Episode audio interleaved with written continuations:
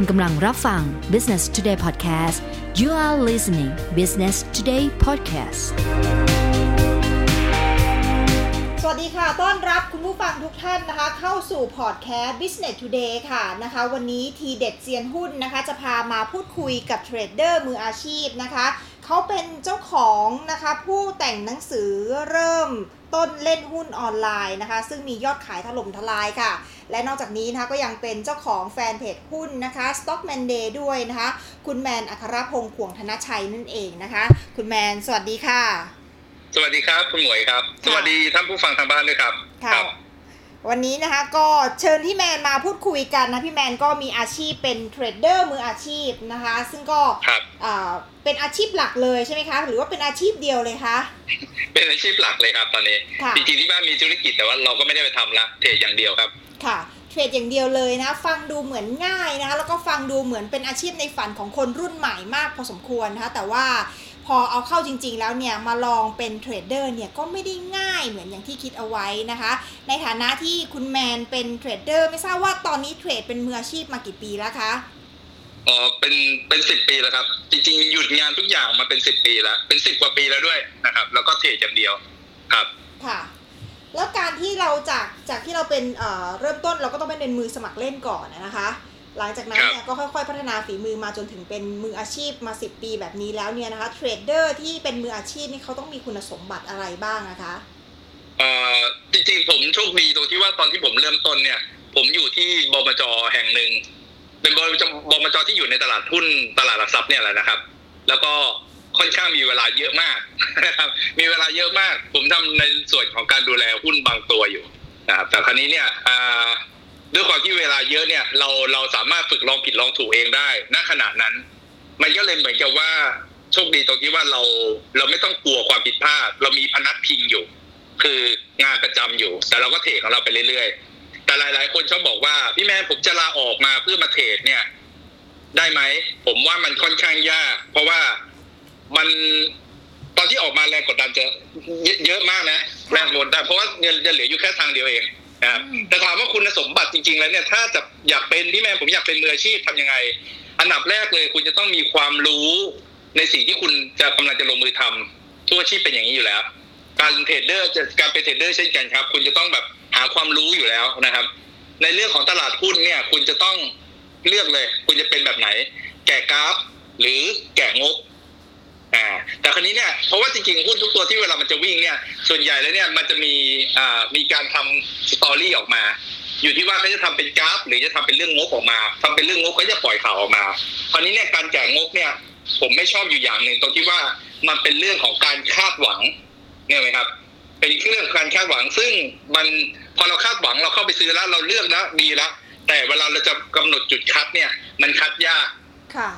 อ่า มันคัดยากเพราะมันไม่มีอะไรที่เป็นนัยยะสำหรับการคัด แต่สำหรับการแกะกราฟเนี่ย การเทรดด้วยกราฟเนี่ย เราจะมีจุดเข้าจุดออกที่ค่อนข้างชัดเจน และกำหนดให้มันมีความมีนัยยะมาให้มีนัยยะได้ เนี่ยครับคล้ายๆแบบนั้น อันนี้คืออันดับแรกที่จะต้องมีก็คือความรู้ คราวนี้พอคุณมีความรู้แล้วเนี่ย คุณก็ต้องเอาความรู้เนี่ยไปฝึกฝนอ่าจนกว่าจะชำนาญ หลาย ๆ คนนี่เอาไปฝึกอยู่แค่ประมาณทุ่มฉันจะทุ่มเทแล้วก็ทุ่มเทอยู่แค่ประมาณเดือนหนึ่ง แล้วก็ไม่สำเร็จแล้วก็บอกว่าเลิกมันเป็นไปไม่ได้อยู่แล้ว คุณต้องทุ่มเท มีความรู้ทุ่มเทเสร็จแล้วเอาไปฝึกจนชำนาญแล้ว พอคุณชำนาญแล้วคราวเนี้ยมันจะเริ่มก้าวไปอีกขั้นสุดท้ายแล้ว คือชำนาญแล้วทำได้แล้ว แต่ต้องมีวินัย เพราะว่าไอ้วินัยตัวเนี้ยตัวโหดเลย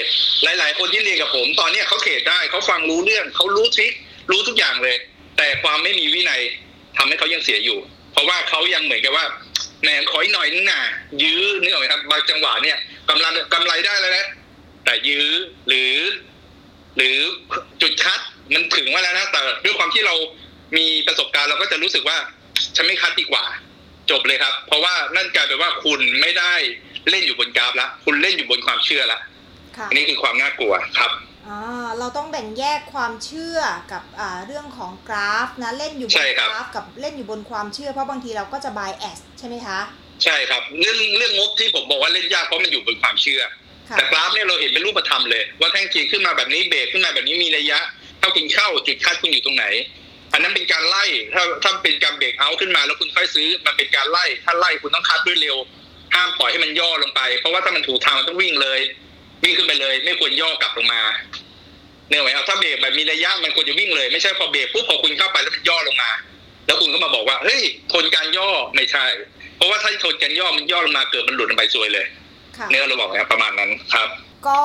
นอกจากนี้นะคะการเป็นเทรดเดอร์เนี่ยนะคะมืออาชีพเนี่ยเราก็ต้องหากระแสเงินสดอยู่ตลอดเวลานะคะ ไม่ว่าบางทีเราต้องเจอภาวะตลาดหุ้นขาขึ้นบ้างนะช่วงนี้ตลาดหุ้นเป็นขาลงโอ้ยลงกันระนาวเลยค่ะ จะทำยังไงให้สามารถหากำไรได้ทุกสภาวะตลาดนะคะ อืมครับคือจริงๆถ้าคุณ ตัดสินใจแล้วว่าคุณจะเลือกเป็นเทรดเดอร์สายเก็งกำไรเนี่ย ตลาดจะขึ้นจะลงเนี่ยจริงๆมันไม่ใช่ปัญหาของเทรดเดอร์กับสายสายเก็งกำไร เพราะว่าจริงๆตลาดมันมีให้เล่นทั้งขึ้นทั้งลงอยู่แล้วนะครับ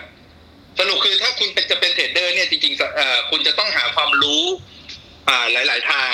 ต้องทำความเข้าใจเกี่ยวกับตลาดที่เฟกตลาดฟอเร็กที่มันเล่นได้ทั้งขึ้นทั้งลงนะครับตอนนี้ไอ้ตลาดหุ้นตอนเนี้ยถามว่ามีไหมให้เล่นหุ้นขาลง มีครับ มีทั้งตัว Stock Future หรือตอนนี้มีผลิตภัณฑ์เป็นพวก DW ที่คุณสามารถซื้อพุทหุ้นบางตัวลงมาได้ อันนี้ก็เป็นการเล่นขึ้นเล่นลง ปัญหาอย่างนี้ครับ ตลาดมีให้เล่นแล้ว คุณทำกำไรได้หรือเปล่า ทั้งขาขึ้นขาลงเนี่ย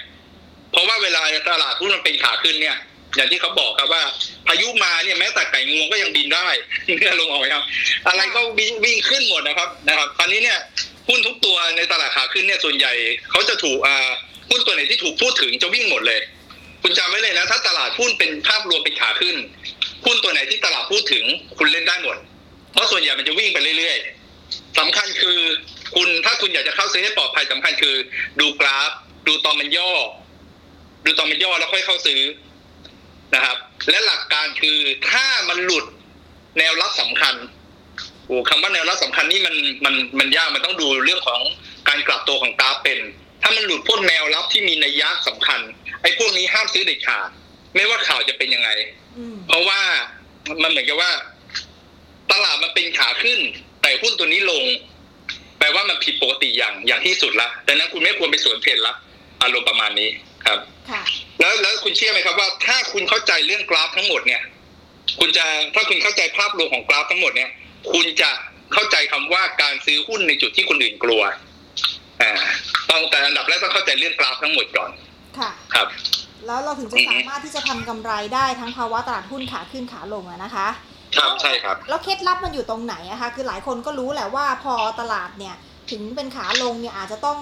อมีการใช้เครื่องมือทางการเงินในการที่จะทำกำไรขาลง แล้วพอหุ้นเป็นขาขึ้นเนี่ยก็ใช้เครื่องมือทำกำไรในช่วงที่เป็นเทรนขาขึ้น ทีนี้เคล็ดลับนะคะที่จะทำให้เราสามารถได้กำไร และเป็นผู้ชนะตลาดเราต้องทำยังไงคะในมุมมองของผมถ้าถ้างั้นผมต้องขออธิบายในมุมมองกราฟมากกว่านะครับ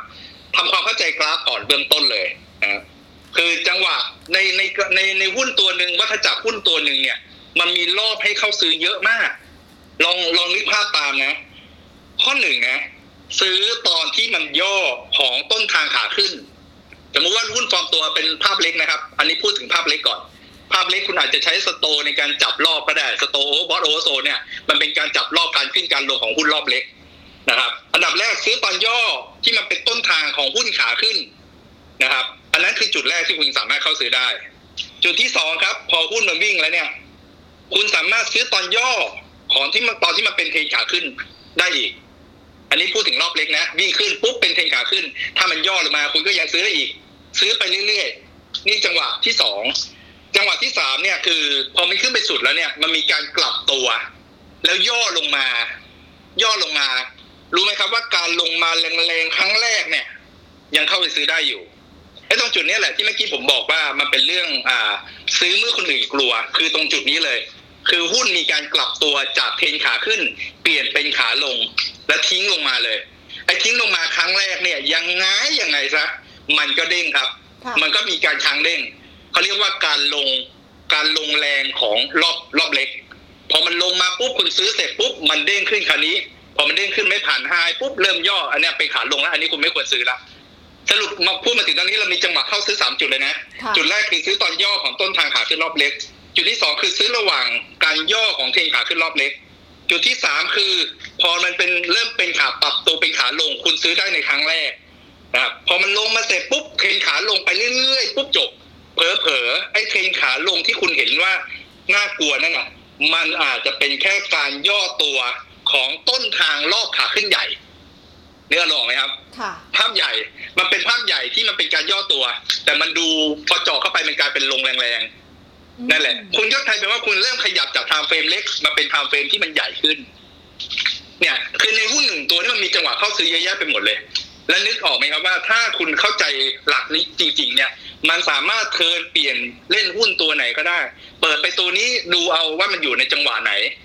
อยู่ในช่วงไหนช่วงข้อหนึ่งหรือข้อสองหรือข้อสามที่เมื่อกี้ผมว่ามา เข้าได้หมด แต่แต่อย่าไปเล่นขาลงแค่นั้นเอง เพราะบางคนพอดูปุ๊บมันเป็นขาลง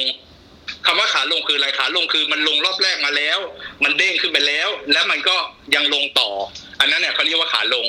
ค่ะอันนั้นเราก็อย่าเพิ่งไปเล่น จนกว่ามันจะเริ่มมีการฟอร์มตัวของรอบใดรอบหนึ่งอ๋อแล้วก็ค่อยเข้าเล่น ค่ะอ่าคล้ายๆแบบนั้นครับ อ่าอันนี้ก็เป็นการหาเคล็ดลับในเชิงเทคนิคนะคะ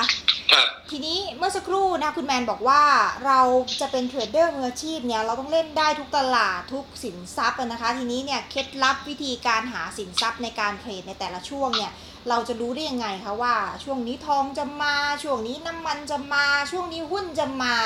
นะคะช่วงนี้เราควรที่จะต้องไปเล่นสินทรัพย์ประเภทไหนเทรดตลาดไหนอะค่ะ จริงๆ ผมจะรู้ตัวหลังจากเทรดไปสักระยะหนึ่ง เช่น บางบางบางช่วงเหมือนเหมือนปลายปีที่แล้ว ผมเทรดทีเฟกเป็นหลักนะครับ ตลาดทีเฟกบ้านเราเป็นหลักพอเทรดแล้วมันมันทำกับมันมันมันไม่ออกไปทางใดทางหนึ่ง ไม่ให้ไม่เลือกข้างอะครับ พอไม่เลือกข้างพอติดต่อกันสักประมาณ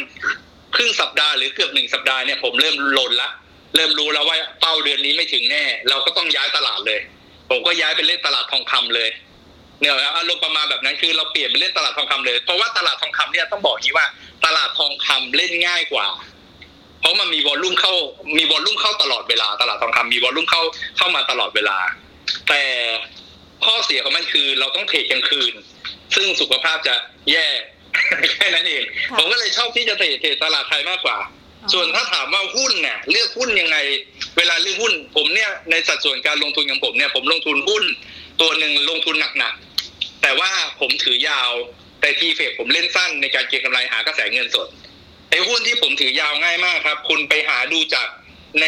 สตรีมมิ่งถ้าเอาง่ายๆนะสตรีมมิ่งมีตัวกรองให้แล้วนะ เป็นตัว volume ครับ top volume top gainer เนี่ยนะครับคล้ายๆแบบนั้นพวกที่พวกที่มีคนเข้าไปเล่นเยอะๆ พอมีคนเข้าไปเล่นเยอะๆ ผมจะไม่สนใจหรอกว่าทำไมคนถึงเข้าไปเล่นหุ้นตัวนี้ แต่ผมจะผมเห็นจากตรงเนี้ยว่ามันมีคนเล่น ผมก็แค่เอา หุ้นตัวเนี้ยมาเปิดเช็คดูว่าเฮ้ยราคานะตอนเนี้ยมันอยู่ในช่วงไหนของวัฏจักรของกราฟค่ะเนี่ยนะครับอ่า ถ้ามันอยู่ในช่วงต้นรอบ ผมก็จะรอ รออยู่สองจุดการอยู่ที่ต้นรอบรอได้แค่แค่สองแบบหนึ่งคือ รอมันย่อลงมา ตอนอยู่ในกรอบเนี่ย รอมันย่อลงมาให้ใกล้แนวรับที่สุด ถ้าคุณเสี่ยงซื้อคุณก็ซื้อ หรือคุณจะรอแท่งเทียงกับตัวคุณก็ซื้อ ระวังคัดถ้ามันหลุดกรอบอั นนั้นคือแบบแรกแบบสองคือทะลุออกจากกรอบแล้วค่อยไล่ซื้อ แล้วก็วางคัดเอา อ่า อันนี้คือแบบแรกสมมุติพอคุณเลือกหุ้นมาได้ คุณก็มาดูว่ามันอยู่เทรนไหน ถ้าอยู่ช่วงนี้คุณก็เล่นแบบนี้ ถ้าอยู่กลางเทรนอยู่กลางเทรนทำอะไรไม่ได้ครับ ถ้าไล่ซื้อเล่นยากรอย่ออย่างเดียว ก็รอย่อไปอืมย่อมาปุ๊บดูเทียบการย่อลงมารอบนี้ เทียบกับย่อการอ่าจุดต่ำสุดรอบที่แล้ว จุดง่าย ๆ ครับ ดู sto เลย sto oversold รอบนี้กับ oversold รอบที่แล้ว ถ้ามันห่างกัน ถ้ามันยกสูงขึ้นยก low ขึ้นอย่างเงี้ย แปลว่ามันเป็นการย่อ เราก็สามารถเข้าซื้อได้อ่าก็แค่นั้นเองเราก็แค่ดูว่าหุ้นที่เราเลือกมามันอยู่ในจุดไหนของวัฏจักรตำแหน่งไหนประมาณนี้ครับ การติดตามข่าวสารภาพใหญ่มหาภาคอะไรต่าง ๆ นี่มีความจำเป็นไหมคะกับเทรดเดอร์หรือจริงๆแล้วเราดูแค่กราฟอย่างเดียวเราก็ไม่ต้องติดตามข่าวแล้ว เชื่อไหมครับหลายคนเขาบอกว่าเขาดูข่าวกันเขาเทรดด้วยข่าวเทรดด้วยงบเทรดด้วยอะไรแต่ผมมันจะเน้นเน้นไปที่กราฟเลย เพราะว่ากราฟมันจะไม่บอกไม่หลอกเราเลย ไม่ว่าคุณจะทำอะไรต่อให้เจ้าของออกมาบอกว่าหุ้นมันเลวเนี่ยหุ้นตัวตัวของเขาไม่ดีเนี่ยงบไม่ดีเนี่ย แต่ถ้ากราฟมันมีวอลลุ่มเก็บเราก็น่าเล่น ผมจะเชื่อตามกราฟมากกว่าเพราะว่ากราฟมันเป็นการแสดงออกทางพฤติกรรม อย่างชัดเจนและออกมาเป็นรูปธรรมผ่านกราฟเนี่ยครับดังนั้นเนี่ยผมผมมองว่าเรื่องกราฟเป็นหลักมากกว่าอันนี้หลายๆคนชอบ ครับ ค่ะ หลาย ๆ คนชอบถามว่ากราฟเนี่ยพี่แมนใช้ทฤษฎี หรือใช้เอ่อเครื่องมืออะไรเป็นหลักในการเทรดผผมต้องบอกว่าเฮ้ยมันมันไม่ได้ยึดขนาดนั้น คุณนึกออกไหมว่าทฤษฎีมันคือไอ้ทฤษฎีมันคือองค์ความรู้นะครับ ถ้าใครเรียนใครเคยทำวิจัยจะรู้เลย ทฤษฎีมันคือองค์ความรู้ที่คุณต้องรู้จักตัวแปรทุกตัว และคุณก็นำทฤษฎีนั้นมา แล้วควบคุมตัวแปรบางส่วน ค่อยๆควบคุมทดสอบทำซ้ำไปเรื่อยๆ จนกว่าจะได้ค่าที่มันออกมาเที่ยงตรงแม่นยำและองค์ความรู้นั้นถึงจะกลายเป็นทฤษฎี แต่ตลาดหุ้นคุณไม่สามารถเอาทฤษฎีอะไรมาใช้ได้ คนที่คนที่นำทฤษฎีมาใช้ต้องถามตัวเองว่าคุณแน่ใจหรือเปล่าว่าคุณน่ะรู้จักตัวแปรครบทุกตัว และคุณมั่นใจหรือเปล่าว่าคุณสามารถควบคุมตัวแปรได้จริง ถ้าทำไม่ได้ก็คือจบครับคุณเอาทฤษฎีมาก็จบ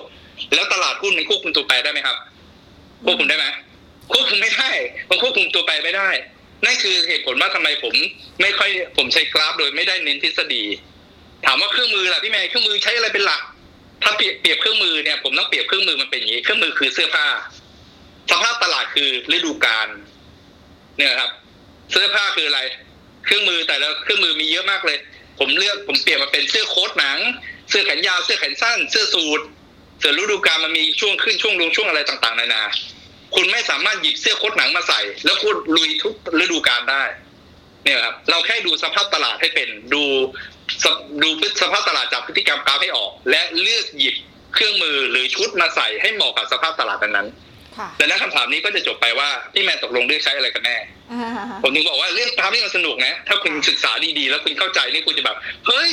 กราฟนี่มันแบบทำไมมันทำไมมันไม่แพร่หลายไปมากกว่านี้ค่ะเพราะมันบอกค่อนข้างชัดครับ ค่ะ ได้ครัค่ะบ สุดท้ายนะ ขอคำแนะนำสำหรับมือใหม่นิดนึงนะคะ ต้องมีการเริ่มต้นอะไรยังไงบ้างคะสำหรับมือใหม่อันดับแรกอย่างที่ผมบอกเลย เน้นไปที่การหาความรู้ก่อนเลยครับ ค่ะ หาความรู้เสร็จทำความเข้าใจภาพใหญ่ให้ได้ อย่าใจร้อน ตลาดไม่หนีไปไหนนะครับคุณมีความรู้เมื่อไหร่ตลาดพร้อมรับรับคุณตลอด คุณโผล่เข้าไปเมื่อไหร่ก็ได้นะครับฝึกฝนให้ชำนาญนะครับสำคัญคือสำคัญนะครับ คือ คุณจะรู้หรือเปล่าว่าคุณต้องฝึกอะไร นี่ครับบางคนเปิดกราฟมาไม่รู้จะฝึกยังไง ไม่รู้จะเริ่มอะไรยังไงค่ะผมถึงบอกว่าเนี่ยอันดับแรกคุณต้องหาให้เจอก่อนว่าฝึกอะไรยังไงนะครับ ค่ะคล้ายๆแบบนี้ ก็ต้องรู้จักตัวเองก่อนนะคะ ก็วันนี้ครับต้องขอขอบคุณคุณแมนมากๆเลยนะคะ ที่ให้เกียรติกับครับ Business Today ของเรามาพูดคุยกันนะคะ ครับค่ะขอบคุณน้องหมวยมากครับค่ะครับ สวัสดีครับ ค่ะ คุณแมน อัครพงษ์ควงธนชัยนะคะ full time trader ค่ะ ซึ่งสามารถไปติดตามคุณแมนเพิ่มเติมได้ที่ Facebook Fanpage Stockman Day นะคะ ก็สามารถที่จะติดตามผลงานของเขาได้นะเขามีการโพสต์นะคะเรื่องของมุมมองตลาดรวมไปถึงการวิเคราะห์ภาพเชิงเทคนิคด้วยนั่นเองนะคะ ก็นี่คือทีเด็ดเซียนหุ้นนะคะที่วันนี้เรานำสิ่งดีๆมาฝากนะคะ ให้กับคุณผู้ฟังนะคะได้นำไปต่อยอดเพื่อพัฒนาด้านการลงทุนนะคะถ้าหากว่าคุณชอบฝากกด แชร์คลิปนี้ไปให้เพื่อนๆที่คุณรักด้วยนะคะ ส่วนที่เด็ดเซียนหุ้นในตอนหน้านะคะ แขกรับเชิญของเราจะเป็นใคร อย่าลืมมาติดตามที่เว็บไซต์ Business Today นะคะ วันนี้หมวยธนวันลาไปก่อนนะคะ สวัสดีค่ะ ขอบคุณสำหรับการติดตาม Business Today Podcast นะคะ แล้วกลับมาพบกันใหม่ในหัวข้อถัดไป สวัสดีค่ะ